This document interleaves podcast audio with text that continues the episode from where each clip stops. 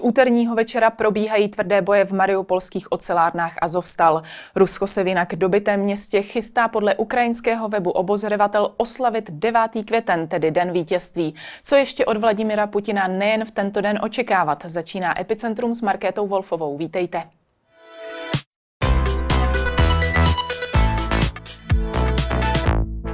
Ve studiu vítám diplomata a bezpečnostně politického analytika Martina Svárovského. Dobrý den. Dobrý den. Začnu vaší citací ze sociálních sítí. Omlouvám se za výraz, ale Rusům se to sere. Vyslat náčelníka generálního štábu blízko bojiště je projevem zoufalství. Je pravda, že se nad tímto postupem pozastavila řada odborníků. O tom, proč náčelník Gerasimov na Ukrajinu osobně vyrazil, se nyní Chile spekuluje. Jaké je podle vás to nejpravděpodobnější vysvětlení tohoto tahu? Mně se zdá, že se eh, jednak náčelník generálního štábu Gerasimov dostával už od samého počátku té operace do konfliktu, zejména s ministrem obrany Šojgu. Dokonce někdy ten první eh, týden té operace se ukázala, se objevila zpráva, že byl odvolán. Já myslím, že odvolán nebyl, ale bylo vidět, že právě někdy zhruba po týdnu té operace to více začal řídit on, protože Šojgu je spíš takový politický aparáčik než on. Takže to je jedna věc. A druhá je, že on tam byl vlastně vyslán Putinem na to místo, aby jakýmsi způsobem vyvinul i nátlak na ty vedoucí, eh, na ty velící důstojníky právě s ohledem na to, že je stanoven ten eh, termín 9. května, což je další problém pro tu armádu, stanovit takovýhle problém. Takže eh, těch příčin byla celá řada a je to vlastně i symptom toho narůstajícího napětí, protože když si uvědomíte, někdy před 14 dní tam byl jmenován ten generál, jehož jméno mi teď vypadlo, ale to byl ten velící eh, eh, předtím důstojník v Sýrii, který tam vlastně byl 14 dní a za 14 dní je tam vysílán náčelník generálního štábu Gerasimov, takže jednak to muselo být i jak, jak se vnímáno, jaké, nějaké vyjádření nedůvěry. A samozřejmě způsobilo to to, co, čeho jsme svědky vlastně od začátku toho konfliktu, že ti generálové, kteří se nacházejí příliš blízko bojiště, jsou pak snadným tarčem pro ukrajinskou stranu a to bylo i tento případ. Já se ptám i proto, že podle zástupců amerického ministerstva obrany totiž mohlo jít o něco tak závažného, jako je předání zpráv o jaderném útoku. Podobně na to nahlížíte, nebo je to možná za vás popla- poplašná zpráva? Ne, nemyslím si, nemyslím si, že to bylo o jaderném útoku a vůbec já si od, zača- od samého začátku tvrdím, že to jaderné téma vlastně eh, v, eh, v tom ukrajinském scénáři nepřichází do úvahy. Takže to, že se používá, že se o tom mluví, eh, někdy je spíše taková jaksi eh, psychologická záležitost, ale myslím si, že tam byl skutečně poslán proto, aby nějakým způsobem podpořil tu morálku těch generálů nebo na ně nějakým způsobem eh, vyvinul nátlak. On je samozřejmě, Gerasimov je považován za velmi dobrého stratega, je to v podstatě jeden z těch klíčových mozků. Je to autor i celé řady koncepcí a i ty známé takzvané Gerasimovy doktríny, ale zase na druhou stranu ten člověk už dlouho nevelel nikde v poli, takže prostě vyslat ho tam ehm, a vyslat ho tak blízko eh, toho bojiště, to byla, to byla jenom jedna z, řada, z řady chyb toho ruského velení, které se kupí. Zmiňoval jste to, že se blíží 9. květen, který se v Rusku od konce druhé světové války slaví jako den vítězství a zároveň jde o datum, kdy určitě Vladimir Putin chtěl dosáhnout nějakého zásadního vítězství. Nyní podle ukrajinských médií chystá oslavy v Mariupolu. Nicméně není právě Mariupol pro něho málo, nebo co očekáváte? Očekáváte třeba právě vyhlášení války v ruském pojetí vnímání celého tohoto konfliktu? Já myslím, že vlastně spíš se ukazuje, že prostě k tomu 9. Eh, květnu, možná kromě té tradiční přehlídky na eh, Národovém náměstí nebude nic a, a vlastně už ta retorika k tomu i směřuje. Myslím, že i Lavrov už se vyjádřil, že 9.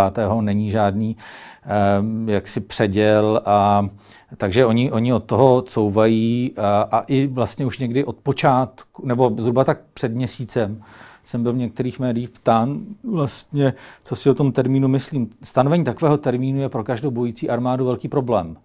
Eh, to jsme viděli například i v Afganistánu. Jakmile byl jakýkoliv stanoven termín eh, u Američanů nebo u spojenců, že buď se k tomu termínu stáhnou nebo dosáhnou nějakých výsledků, tak to je samozřejmě problém pro tu armádu, protože to na ní vytváří nátlak. Nebo tlak a, a, a samozřejmě to návod pro tu druhou e, stranu, kde vlastně očekávat nějakou kulminaci, nějaké vyvrcholení těch bojových operací, k čemu to směřovat, jak dlouho. E, prostě ten e, stanovení takového termínu je špatné, ukázalo se to jako špatné, takže já si myslím, že toho 9. května se vlastně nestane nic, že Rusové nebudou mít v té době žádný e, dostatečný úspěch. Možná se někdy předevčírem pokusili, aby jakýsi mm, částečný úspěch mohli vydávat dobytí Azovstalu, ale ani to se nepodařilo a já se ani nedivím. Já si myslím, že se prostě eh, to jen tak nemůže podařit ty bojovníky, kteří tam jsou, odsaď dostat. A vlastně už chodí zprávy o tom, že ten útok byl odražen, takže bych se i divil, že by se to přeneslo do Mariupolu, protože tam v té době ještě ten Azov velmi pravděpodobně bude. Takže vlastně si myslím, že spíš eh, to, co bude vydáváno za úspěch, bude, nějaká, bude spíš jaksi nějaká retorika. To znamená, například dokážeme si představit, že Putin vyhlásí, že vlastně eh, snížil vojenské kapacity Ukrajiny, že jak on říkal, že to je prostě militarizovaný stát, který ohrožuje Rusko, takže teďka samozřejmě to, že eh, jednak Ukrajina má ztráty jak lidské, tak to, že byla zničená ta infrastruktura, tak to může vydávat za jakýsi úspěch. V té době ještě pravděpodobně, nebo velmi pravděpodobně jeho vojska budou na Donbasu, to znamená, že on může mm, eh, vyhlásit to, že vlastně jaksi ten Donbas a i rozšíření toho, částečné rozšíření toho perimetru na Donbasu je nějakým způsobem úspěch a možná i ten jich, eh, to, jižní pobřeží, které, které drží, ale eh, já, já to označuji za jaksi rétoriku, protože ve skutečnosti podle mě všechno to, co jsem teďka jmenoval, možná s výjimkou Krymu, není v dohledné době nebo v nějaké brzké době, blízké době udržitelné. A já si myslím, že vlastně o Donbas a i o jich eh, té Ukrajiny Rusové přijdou. Nevíme, kdy to bude, ale myslím, že to k tomu směřuje. Je pravda, vy jste to zmiňoval, že i z Kremlu zaznívají zprávy, že momentálně o vyhlášení války neuvažují uh, ani o všeobecné mobilizaci. Uh, nicméně xkrát se ukázalo, že se vůbec uh, zprávám z Kremlu nedá věřit. Není to právě možná něco, nad čím bychom měli spozornit? Jo, teď mi vlastně připomněla druhou část té otázky, na kterou jsem neodpověděl, a to jestli můžeme očekávat, že v té době vyhlásí válku.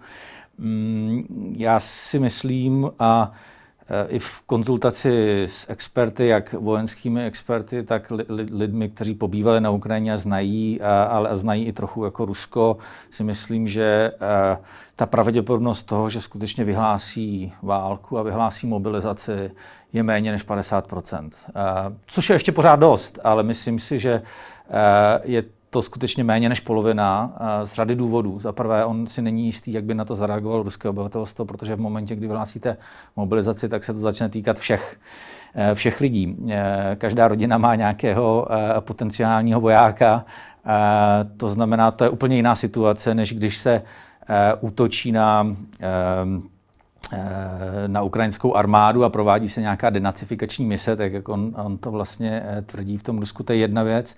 Eh, druhá věc je, že ta, i ta mobilizace vlastně tu můžete vyhlásit rychle, ale než se skutečně ty vojáci dostanou k těm bojovým jednotkám, než dostanou všechno to vybavení, než budou moct skutečně začít bojovat, tak to je možná další měsíc. A po ten měsíc samozřejmě by musela ta ukrajinská strana, ten západ, vystupňovat všechny svoje akce, aby vlastně nějakým způsobem do, do, dosáhli výsledku, než tam tyhle mobilizování vojáci přijdou. A ta třetí věc je ještě ta, že když vyhlásíte mobilizaci a, vlastně řeknete, že jste ve válce, tak ji musíte vyhrát. Že už nemůžete pořád měnit ty cíle, protože jsme viděli, že od začátku oni nejdřív vlastně eh, šli svrhnout uh, ukrajinskou uh, vládu, šli vyměnit vedení ukrajinské, to se nepodařilo. Potom, chtě, potom vyhlásili tím cílem Kijev, to se opět nepodařilo, pak bylo cílem spojení Donbasu s Krymem, které sice de facto spojeno je, ale myslím, že velmi eh, nestabilním způsobem. Pak to byl Donbass, denacifikace a všechny další různé cíle, takže vlastně takhle jako lavíruje, ale v momentě, kdy přiznáte válku, tak prostě jakýkoliv, eh, tak, tak musíte tu zemi porazit, obsadit, eh, změnit její vedení a všechno ostatní neúspěch. A v neposlední řadě ještě, co je velmi důležité, samozřejmě by, by to byla velká rána pro ukrajinskou ekonomiku, protože jakmile e, mobilizujete, tak stát stáhnete vlastně vojáky z průmyslu, ze služeb, to je velké, velké vlastně náklady, která teď, teď nese Ukrajina. A kdyby ruská ekonomika, jak si byla vystavena ještě tomuto šoku, už tak vlastně trpící sankcemi, tak to je další rána. To znamená, Správně ale říkáte, že odhadnout eh, jeho chování je velmi těžké, protože je tam velká míra iracionality, takže nemůžeme to říct stoprocentně, ale kdybych to měl odhadnout já procentuálně, tak bych řekl, že je to méně než polovina eh, té pravděpodobnosti. Nicméně do jaké situace by se potom Ukrajina dostala? Jak moc by jí to zkomplikovalo uh, obranu země? Nemuselo by to nutně znamenat to, že to zvrátí Mm, tu válku definitivně v ruský prospěch, ale mohlo by to prodloužit a samozřejmě by to zvýšilo utrpení. Ta, ta základní situace, která teď je, že Rusové eh, vlastně trpí nedostatkem personálu, nedostatkem vojáků. Jo. Oni vůbec vlastně na začátku měli zhruba připravenou armádu o síle 150 tisíc mužů, což se samozřejmě zdá eh, velkolepé a, a stačí to na nějakou rychlou operaci. Eh, převálcování nějaké země eh, nebo jejího obsazení, ale na okupaci tak velké země, jako je Ukrajina, to je vlastně největší země eh, v Evropě po Rusku, to, to nestačí, není to dostatečné. A i my to vlastně vidíme na průběhu celé té operace, která největší šanci na úspěch měla skutečně v těch prvních 48 hodinách. Tak, jak říká ta ruská doktrína, rychle zautočit. Oni se skutečně připravovali zajmout prezidenta Zelenského, měli jednotky už v samotném Kijevě, měli obsazené letiště. Skutečně těch první dva dny byly kritické a tam se jim to mohlo podařit, ale nepodařilo se jim to. A potom vlastně jednak jim vázne těm, těm eh, jednotkám logistika, ale jednak jich je strašně málo v poli. Vlastně, když se podíváte i na tu armádu, tak to jsou nákladáky, bojové vozidla pěchoty, eh, tanky, ale je tam hrozně málo těch, eh, těch pěšáků. Prostě na tak velkou zemi oni, oni nemají dostatek eh, vojáků a to je vlastně něco, co se ještě teďka znásobuje, protože pro velké množství už přišli. Odhaduje se, že mají možná už 15 tisíc obětí a tak ten samý počet zraněných, zajmutých, dezertovaných, to znamená, ty ztráty jsou obrovské a to je jejich hlavní problém. A bez mobilizace tento problém nevyřeší. I teďka, když vidíte tu takzvanou ofenzivu na Donbase, která v podstatě znamená, že oni střílí, eh, střílí z dělostřelectva, střílí z raket, střílí jak tedy na té linii dotyku, tak ostřelují celou Ukrajinu, ale vlastně nikam se nepohli. Eh, byly teď eh, dnes se mi dostaly do rukou dvě mapy, které srovnávají situaci ze 26. dubna a ze 4. května, to znamená za 9 dní. A vidíte, že oni se téměř nikam nepohli trochu eh, nějaké územní zisky mají, ale uh, jednak uh, tedy to odnáší zase ztrátou techniky a vojáků. Takže tenhle ten základní problém uh, nedostatku vojáků by samozřejmě tou mobilizací překonali, ale se všemi těmi obtížemi, které jsem předtím vyjmenoval. Co se týká těch čísel, ať už jsou to oběti na straně ukrajinské nebo na straně ruské, nakolik se těm číslům dá věřit? Protože když je zveřejňuje Kiev, mluví o tom, že už zemřelo zhruba 25 tisíc ruských vojáků. Ruská strana naproti tomu třeba mluví jenom za dnešní noc o 600 mrtvých ukrajinských vojáků. Jak nahlížet na tahle čísla, která jsou pravdivá, která ne? ten informační prostor, a my jsme tady v médiu, takže všichni víme, co to je informační prostor, je teďka brutální. Eh, eh, to znamená, že je plný dezinformací, ale plný také jaksi strategické komunikace s obou stran, která má eh, jak si podhodnotit vlastní ztráty a přecenit vlastní sílu a to nejenom ze dvou těch válčících stran, to znamená z té ukrajinské a z té, eh, z té ruské, ale jsou je tam řada dalších, eh, podle mě, faktorů, jako spojenci, kteří tam dodávají zbraně, poskytují nějaké spravodajské informace, takže i v jejich zájmu je, dejme tomu, rušení nějaké komunikace. Takže je to velmi těžké, ale není to nemožné. Čili to znamená, všechny ty údaje těch obou dvou válčících stran musíte eh, filtrovat, ale v dnešní době skutečně už je vyvinut určitý systém, to, co eh, třeba je eh, docela eh, spolehlivý zdroj informací, se dneska ukazují ty, ty sociální sítě, to znamená, že oni třeba na místě Ukrajinci a byli vlastně vyzváni tomu tím vedením, aby natáčeli videa. Jde to na síti TikTok, kterou jsem v životě nesledoval, teď jsem ji jako začal sledovat ty videa, ale ty videa jsou verifikovány potom. Oni jsou, oni jsou posílány například američtí, američtí experti je, verifikují. Eh, zásada platí tak jako Eh, eh, v běžné každé jiné práci, že musíte dva, ty tři zdroje různě eh, porovnat, ale, ale říkám, i jsou vlastně jaksi ty, ty, ty renomovaní experti na, dejme tomu, nějakých válečných školách a think tancích, tak se vlastně ověřují ty, ty videa z místa. To znamená, že se dá třeba velmi dobře odhadnout ztráty techniky, a z toho se dá vyvodit samozřejmě nějaké, nějaké ztráty vojáků, ale jasné, že to filtrovat musíte. A ten, kdo eh, dokáže lépe eh, ukrývat eh, nebo chránit, dejme tomu, informace o vlastních ztrátách, je ta ukrajinská strana. To bez pochyby. Tam na tohle si Ukrajinci dávají velký pozor a já myslím, že oni skutečně vyhrávají i tu informační doménu, což je zajímavé a myslím, že se to bude analyzovat i po tom konfliktu, když si vezmete, kolik za posledních deset let Rusové dali obrovské prostředky vlastně do, do, do propagandy, do ovlivňování. I u nás jsme to viděli v Německu, po celé Evropě a vlastně najednou teďka prohrávají eh, ten, ten informační prostor. Ukrajinci velmi striktně oddělili to vojenské velení od toho politického z řady důvodů a jedním z nich je právě to, že to vojenské velení musí mít autonomii velet, ale i velmi striktně si vlastně hlídá informace a dokonce ty informace si hlídá i před tím politickým vedením, ale z rozhodnutí prezidenta Zelenského. Takže eh, tolik asi k vaší otázce. Myslím, že něco se opravdu, obrázky zničené techniky, eh, to se dá odhadnout. Víme, kolik vlastně toho Rusové tam vrhli na, na počátku toho konfliktu, ale samozřejmě ty přesná čísla je vždycky potřeba brát s nějakou rezervou, zejména pokud se týká o tu, eh, jaksi o tu lidskou sílu. Eh, s technikou mají ruští vojáci dlouhodobě potíže. Nyní přibývá obrázku jejich problémů s vadnými tanky, kterým odlétávají jejich horní části a podobně. Co říkáte na takové potíže v takto rozsáhlé válce? No je to uh, za prvé v Rusku už leta je korupce jako systém. Prostě korupce je v každé zemi, ale v Rusku je to prostě systém. Eh, a to se samozřejmě týkalo tý, i, té, i té armády. To znamená, ta zaprvé i nadhodnocovala svoje schopnosti, nejenom tedy, že Rusko nadhodnocovalo své schopnosti vůči západu.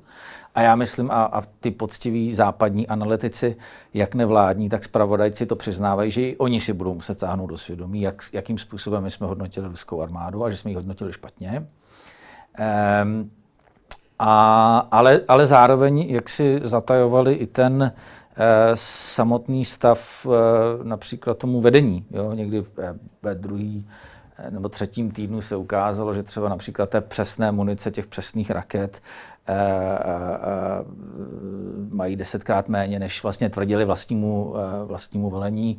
S těma tankama to bude podobně. Já teďka nevím jako přesně ty, ty, ty parametry, ale ukazují se i některá například chybná rozhodnutí, že ty tanky mají asi vlastně mají menší posádku, protože tam mají automatické řízení střelby, že tam není ten střelec a v momentě, kdy ten tank je napadnut, tak prostě ta technika není schopná určit, odkud ten útok jde. Eh, takže to, jsou, eh, to mělo prostě celou řadu, ehm, eh, to má celou řadu faktorů, říkám, ta, ta korupce a potom také, ale to zásadní, podle mě hned na samém počátku, je podcenění schopnosti Ukrajinců. Jo?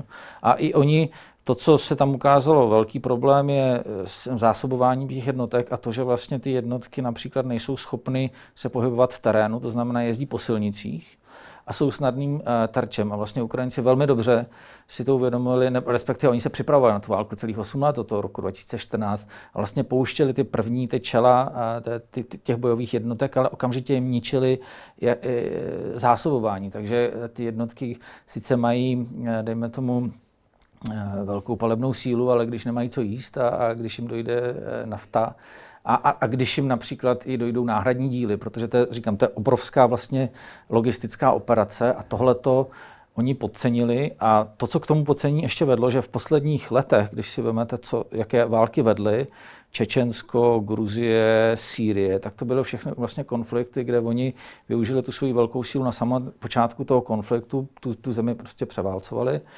Eh, a to je to, o co se pokusili i teď. a mohlo by se jim to podařit, kdyby se jim to podařilo na, na samém začátku konfliktu, ale ta dlouhodobá rezistence a velikost té země prostě vedla k tomu, že, to, e, že jim to nejde. Západ sílu eh, jak ruské armády, tak ukrajinské armády tedy neodhadl na začátku velmi dobře. Eh, co ale samotný Vladimír Putin, nakolik tedy v tuhle chvíli má situaci pod kontrolou? Uh, těžko říct. jak si, když se, když, se, tak, když se bavím i, i s experty, kteří se vyznají v těch mocenských strukturách v Moskvě, tak je jasné, že navenek stále on má jaksi nominálně tu velkou sílu kolem sebe. Mluví se o té rozgvardy, což je síla asi 50 tisíc mužů, kteří mu jsou naprosto oddaní, jak si eh, vlastně závisí na něm eh, dostávají dobrý plat a mnohdy jsou to samozřejmě lidi i z kriminální minulosti, takže moc dobře vědí, že prostě jejich osud na něm, na něm závisí, ale, ale stejně nikdy nevidíte do hlav uh, jich a jak dlouho mu budou uh, vlastně věrni. Jo? A já si myslím, že skutečně to, jestli on vydrží, nebo jestli například bude svržen, jestli ho zajme třeba politické vedení, tak to je něco, co téměř nelze odhadnout. To, co víme, že skutečně roste napětí v té armádě, to je bez pochyby, že Eh, roste napětí v těch eh, bezpečnostních spravodajských složkách, že soupeří mezi sebou, ty civilní s tou, s tou vojenskou, že tam byly některá eh, zatýkání, domácí vězení a podobně. A, a jak, jak říkám, takováhle věc vlastně téměř nelze odhadnout, když se podíváme na historii na případ Čaušeska, který jak si měl projev v Bukurešti a za pár hodin byl vystaven nějakým polnímu tribunálu a, a, a popraven. Kadáfí podobně. Eh, já si myslím, že prostě tohle to nejde odhadnout a navíc, eh, když si představíte, že tam je spoustu eh, důstojníků, kterými, dejme tomu, kolem 30-40 let, to znamená, mají hm, půlku života před sebou, mají dlouhou vojenskou kariéru před sebou a vlastně vidí někoho, kdo tu armádu efektivně ničí, Jo? Je to člověk, který mu je 72 let, určitě je vystaven jako enormnímu psychickému napětí, takže jeho stav zdravotní nevíme, jaký je, ale žádná velká si sláva to nebude. A e, ta ztráta, e, vlastně ty, ty ztráty té armády jsou dneska větší než v Afganistánu, než za deset let v Afganistánu.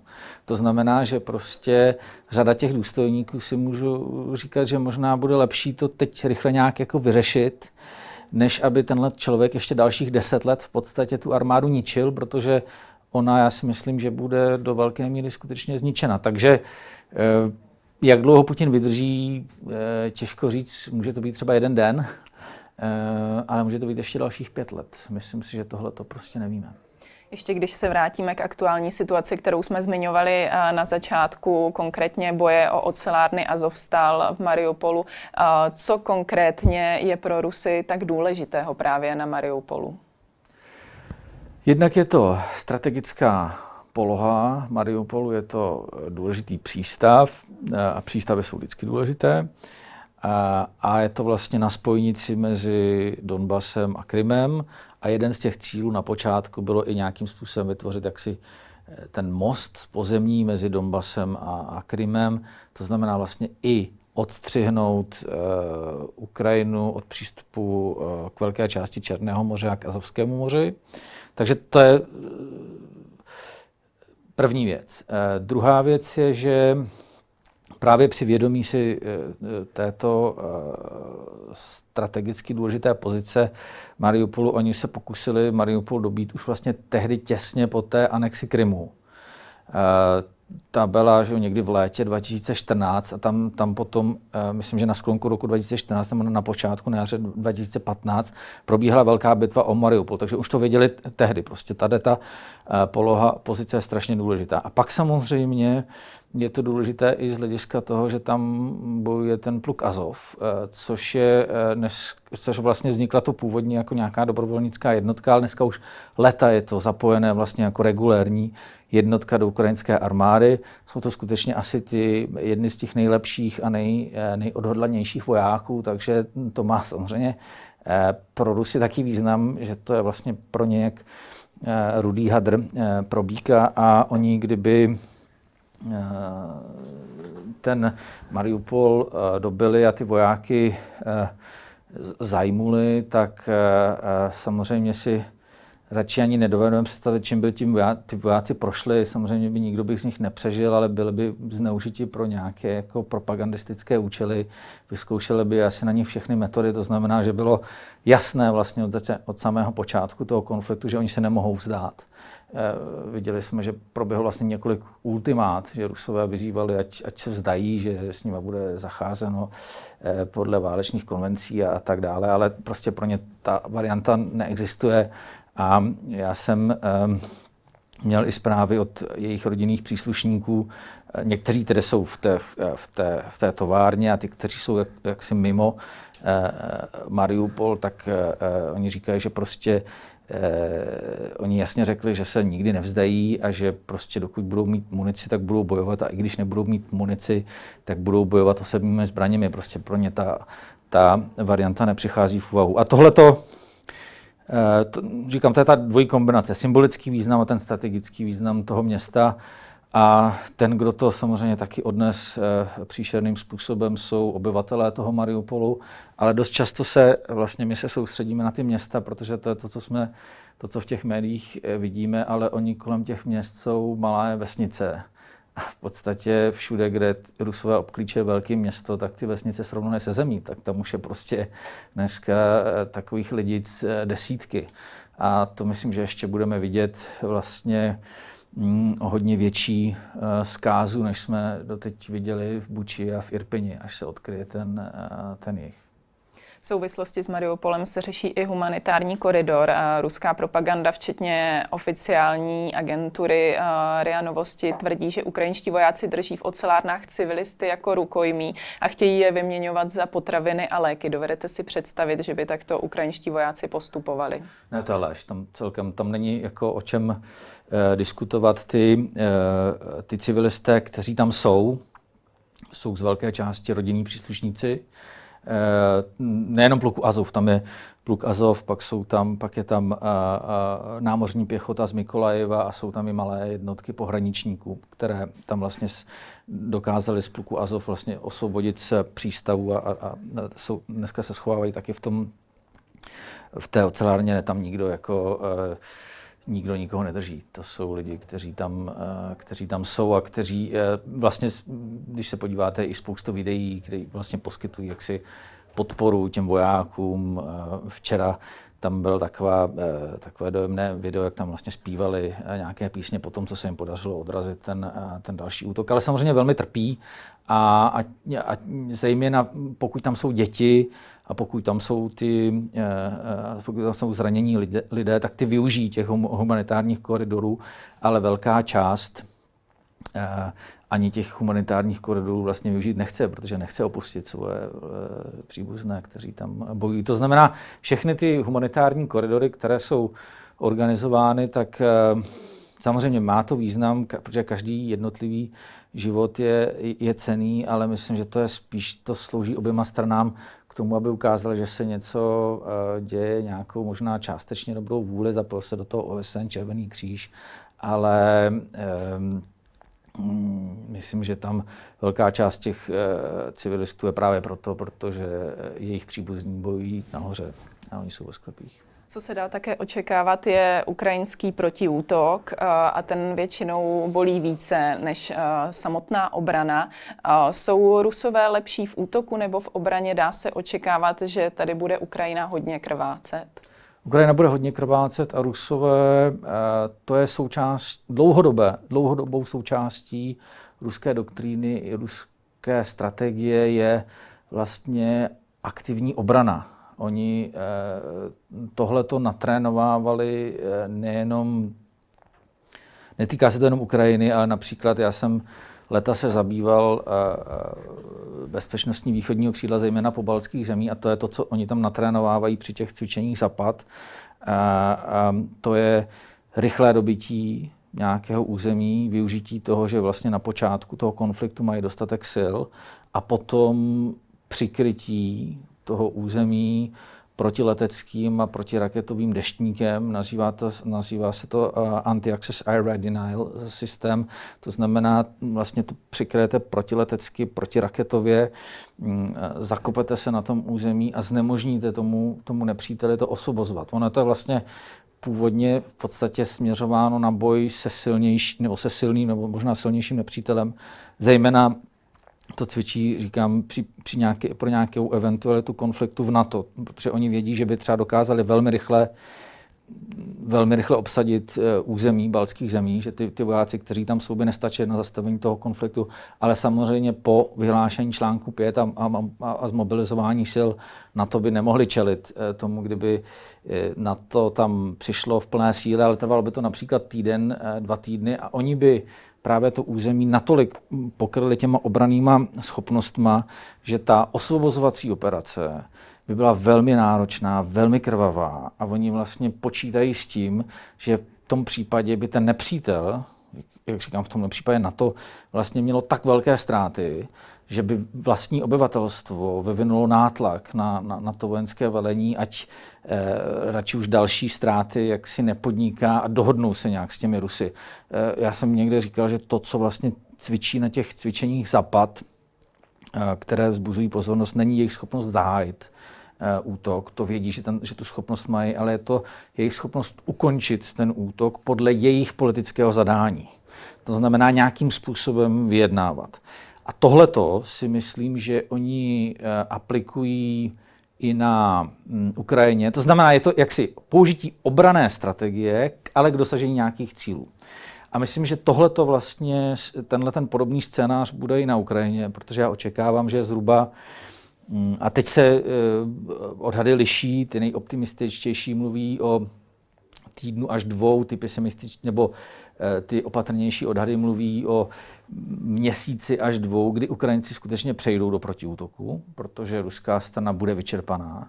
Ale pak samozřejmě eh, je to Eh, velmi náročné, protože zejména v té části, kde Rusové už byli od roku 2014, to znamená v tom Luhansku a Doněcku, tak tam mají dobře vybudované zásoby, eh, zázemí, mají tam logistiku, jsou schopni to skutečně pokrýt tím protileto, protileteckým, protiletadlovým deštníkem a v tom momentě budou, vlastně počítají s tím, že Ukrajinci budou natolik krvácet a vlastně budou ty ztráty tak obrovské, že nějakým způsobem výsledkem bude nějaké jednání. Jo. Ale já si myslím, že za prvé Uh, uh, Ukrajinci, prezident Zelenský řekl jasně, že žádné jednání, které by znamenalo, že zůstanou na Ukrajině, nepřichází do úvahy. To znamená, že jsou připraveni Ukrajinci bojovat dlouho. A za druhé, a to myslím, že je taky uh, podstatné, vlastně je to taková neznámá, kdy není vlastně to, co je důležité v tom konfliktu, je taky ta morálka na těch obou stranách. Jo. Teď vlastně se pokouší Rusové o nějaký útok na Donbasu. Ta obrana je velmi silná, velmi organizovaná, velmi odhodlaná, to znamená, že postupují málo a ztrácejí spoustu sil.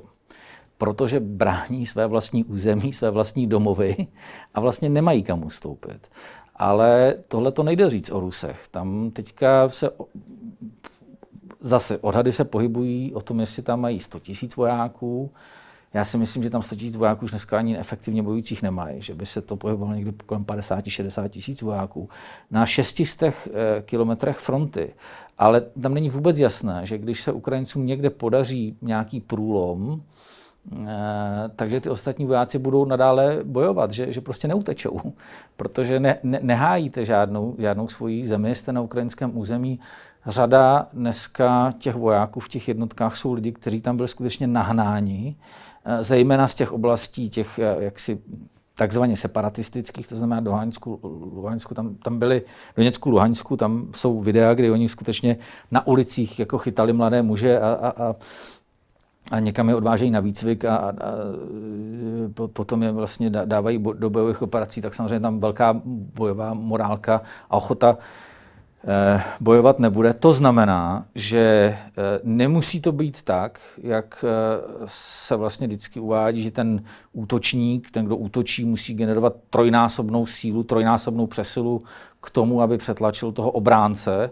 To to je klasická poučka, ale v momentě, kdy tam na té straně obránců není ta motivace, tak to platit nemusí. My jsme to třeba například klasický, eh, klasická ukázka je eh, šestidenní válka Izraele proti, proti pěti arabským státům, kdy ta převaha byla obrovská na straně arabských států, ale motivace prakticky žádná, takže za šest eh, týdnů oni je prostě převálcovali. A myslím si, že tady tahle ta motivace bude hrát roli. A potom samozřejmě to, co tam bude hrát roli, je ty západní dodávky, eh, které tam teďka jsou a Ukrajincům vlastně zvyšují násobně ty schopnosti, jak dělostřelecké, tak raketové.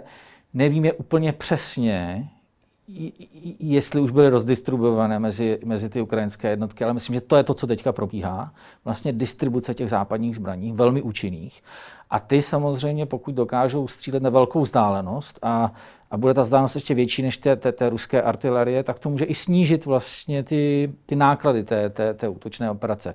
Takže eh, já se a tady vidím, že vám skoro na nic vlastně nedávám jasné otázky, za což se omlouvám, ale ano, mm, ta, ta protiofenzíva bude náročnější na materiál a na lidi, než je obrana, to je jasné, ale myslím si, že to, nemusí, že to není nezvládnutelné. A já osobně eh, od začátku tvrdím, že Rusko tu válku prohraje a kdybych teď měl to odhadovat, tak já si myslím, že během několika měsíců eh, Rusové přijdou o celý Donbass. A to, kde možná mm, zůstanou, je, je Krym, kde si dokážu i představit, dejme tomu nějaké vyjednávání, možná nějakou mezinárodní zprávu pro nějakou dobu, ale ani s tím se dlouhodobě Ukrajinci nesmíří, takže eh, i po nějaké době budou chtít osvobodit Krym a já si myslím, že to tak skutečně i skončí. Zmiňoval jste dodávky zbraní ze západu, nicméně co ty uplynulé dva a půl měsíce o západu skutečně vypověděli, protože často v, nějaké, v nějakém větším kroku bránila hrozba jaderné války, toho, že by mohla vypuknout třetí světová válka. Vy sám jste zmínil, že úplně té jaderné hrozbě nevěříte. Byl to tedy alibismus ze strany západu takto uvažovat? Alibismus, já jsem to někde e, nazval i, i zbabělostí, ale samozřejmě nejenom, tě, nejenom toho vedení, jo? to je prostě vlastně zpráva o celé té, společn, eh, o celé té eh, společnosti, tom, tom západním společenství.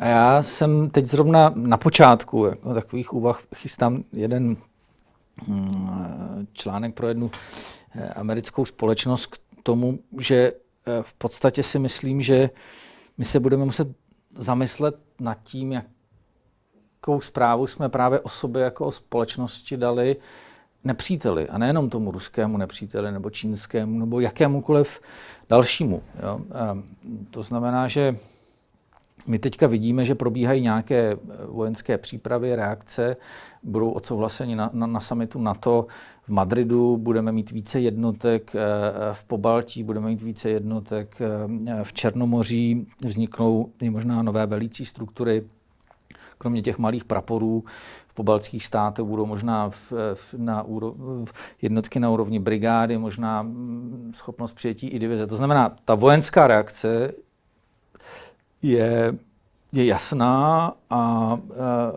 a já ji vítám. A je to něco, po čem jsem volal mnoho let, anebo řada mých vlastně jako kolegů. A kdyby nebylo tohle ta války, tak já bych byl velmi spokojen s tím, jak, co se chystá. To znamená, že se přesunou sem ty vojáci. Ale eh, myslím si, že z dlouhodobého hlediska teď už tohle to nestačí, protože kdybych to měl říci eh, velmi stručně mm, a možná trochu brutálně, tak eh, eh, počty vojáků bojové brigády a velitelství vás nezachrání v momentě, kdy nejste ochotná bojovat. Jsou vám k ničemu potom. Jo? A to je úvaha, která eh, to, to nejde o to nějak malovat jako čerta na zeď, ale to je právě k tomu, tomu obrázku. Jo? Konec konců i například článek 5 eh, Severoatlantické eh, smlouvy nezavazuje ty ostatní státy k tomu, že půjdou bojovat.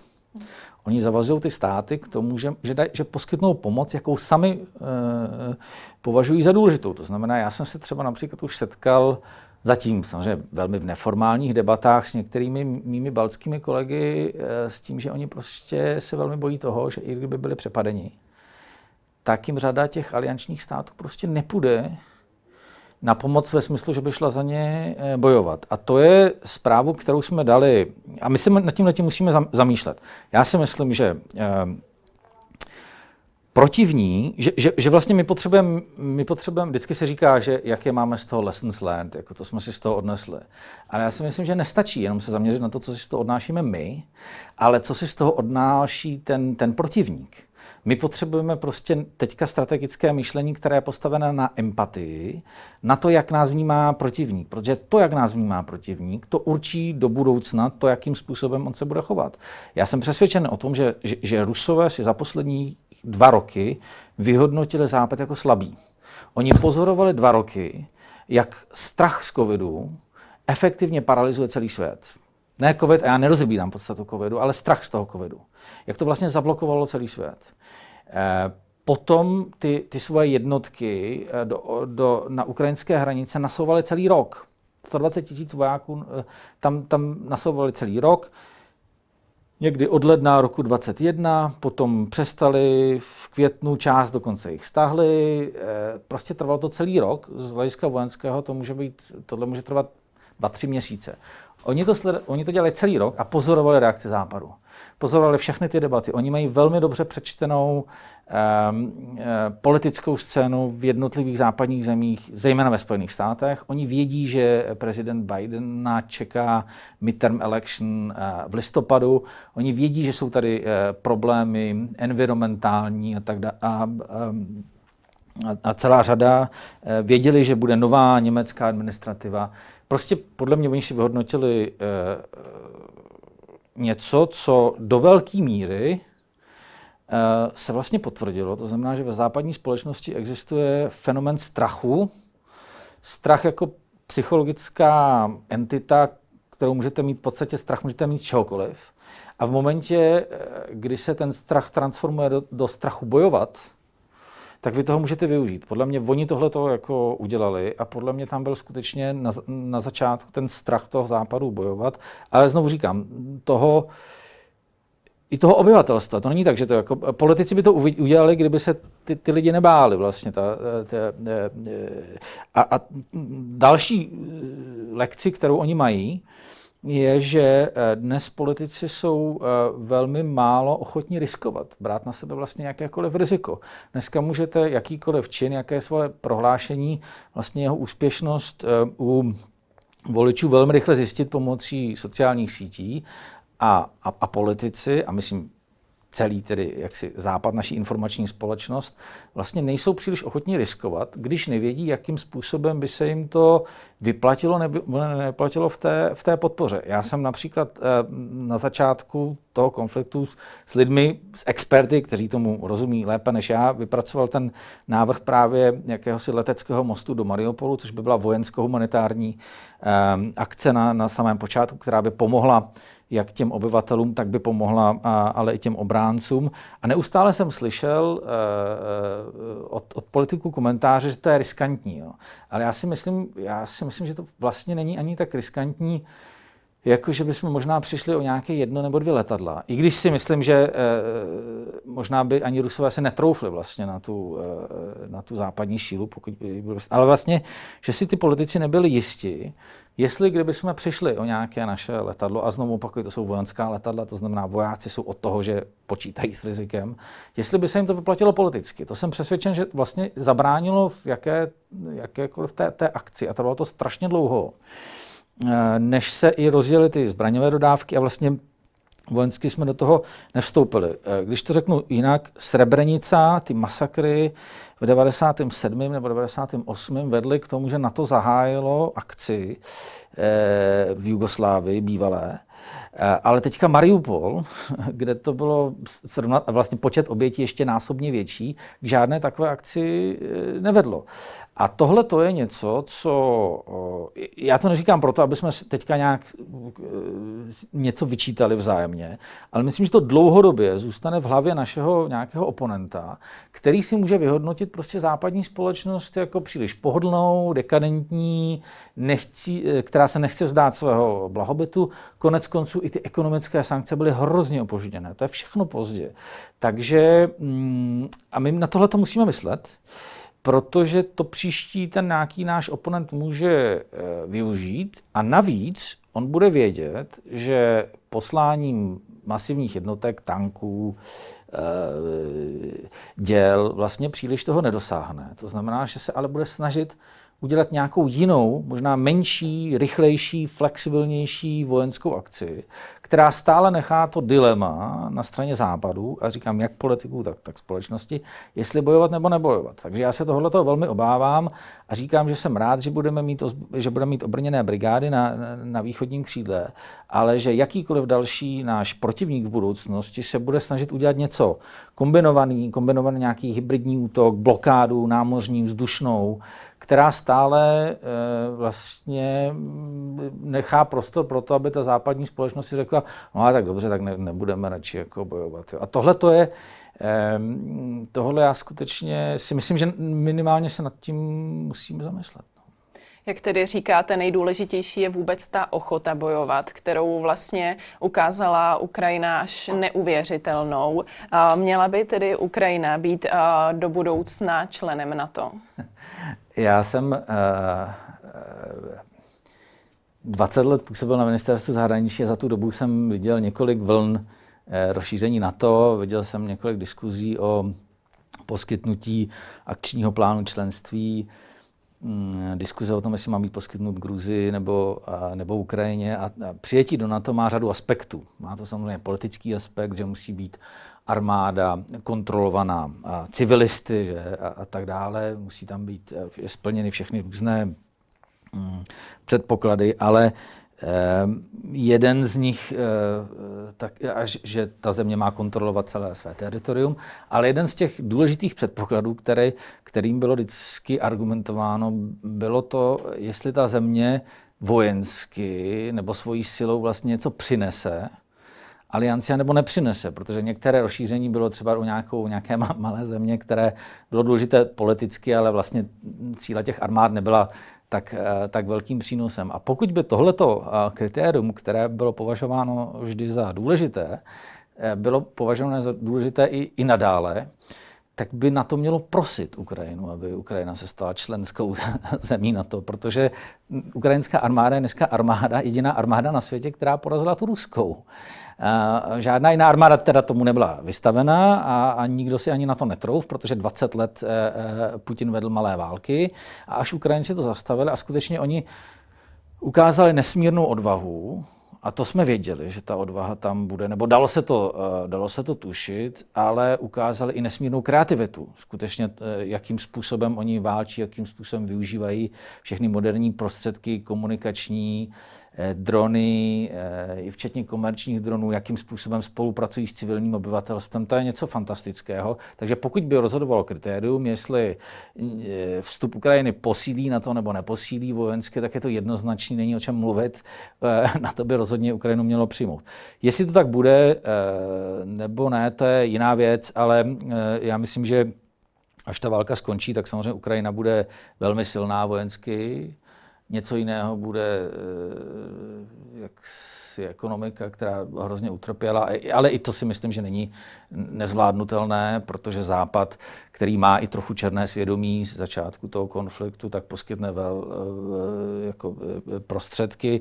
To, co jsou, jsou samozřejmě nenávratné ztráty, tak to jsou ztráty jako na, na lidských životech. Ale, takže já bych to viděl, že rozhodně na to bude nějakým privilegovaným partnerem, pro Ukrajinu, nebo Ukrajina bude privilegovaným partnerem, že tam budou eh, eh, zbraňové systémy vlastně alianční provenience, může to být v podstatě de facto členství to definitivní rozhodnutí o tom, jestli mm, se stane členem nebo ne, bude učiněno možná za několik let. To, že v jedné fázi konfliktu také Zelenský vlastně řekl, že se může vzdát eh, to členství v NATO, tak to já všecko vlastně i celé ty různé vyjádření eh, Zelenského, víte, někdy vlastně jakoby víc přátelské, někde se trochu tvrdší na adresu západu, beru jako součást jeho strategie, která ale skutečně jako podle mě vynikající. On to opravdu ukázal jako, jako, jako skvělý státník a samozřejmě musel tu strategii trochu měnit, takže to, že řekl, že jsou ochotní se vzdát členství v NATO, neznamená, že, že skutečně se vzdávají, ale bylo to součástí v nějakém kontextu. On někdy sku, potřeboval skutečně přitlačit, aby ty západní politiky donutil k těm, eh, eh, těm dodávkám. A takže bych to bral v tomto kontextu. Je to otevřená věc, ale to, co není otevřené, to, co je jasné, z hlediska vojenského přínosu by rozhodně Ukrajina členem na to měla být. Tolik Martin Svárovský, díky za vaše odpovědi. Já děkuji za pozvání, nashledanou. A to už je pro dnešek z Epicentra vše. Nezapomeňte nás sledovat opět příští týden. Na viděnou.